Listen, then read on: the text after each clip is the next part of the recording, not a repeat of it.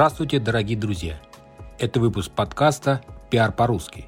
Меня зовут Алексей Чернышов, я независимый пиар-агент, и каждую неделю вы слышите мой голос.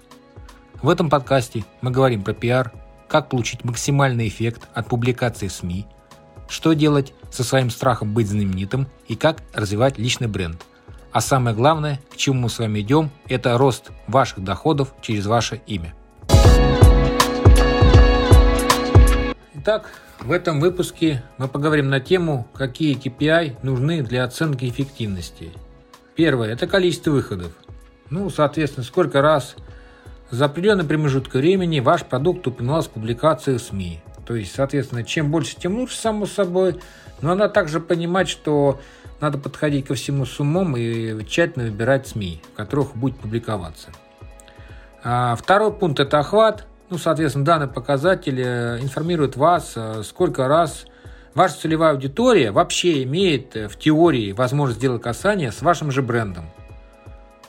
То есть, сколько вот там, миллиона, там, пятьсот тысяч, сто человек охватило. Тут есть разные нюансы, но даже если мы берем, рассматриваем узконишевые СМИ, они тоже классно работают, объясняю почему, потому что там больше целевой аудитории. Чем крупнее СМИ, обычно целевая аудитория немножко больше размывается, чаще всего, в отличие от узкоспециализированных СМИ. Итак, третье. Это процент публикаций в целевых СМИ, ну, количество выходов нужных вам СМИ, которые читает ваша целевая аудитория, в том числе СМИ, где активно размещаются ваши конкуренты. Ну как, проводите анализ, смотрите, где размещаются конкуренты, но по возможности там же, если вам подходит э, данный портал, данный ресурс, э, старайтесь разместиться там, разместить свою экспертную статью, комментарий, и, возможно, интервью, если у вас получится, тоже сделать. На том же портале, на том же ресурсе, но для начала, конечно, необходимо проанализировать, потому что нишевые СМИ, целевые СМИ, такие узкопрофильные, это тоже очень серьезный игрок на рынке СМИ, если мы разбиваем их по сегментам. Так, четвертое, динамика публикаций. Ну, тут, как вы понимаете, соответственно, чем стабильнее информационный поток, тем лучше бренд, ну, сохраняется в памяти, ваша целевая аудитория там закрепляется.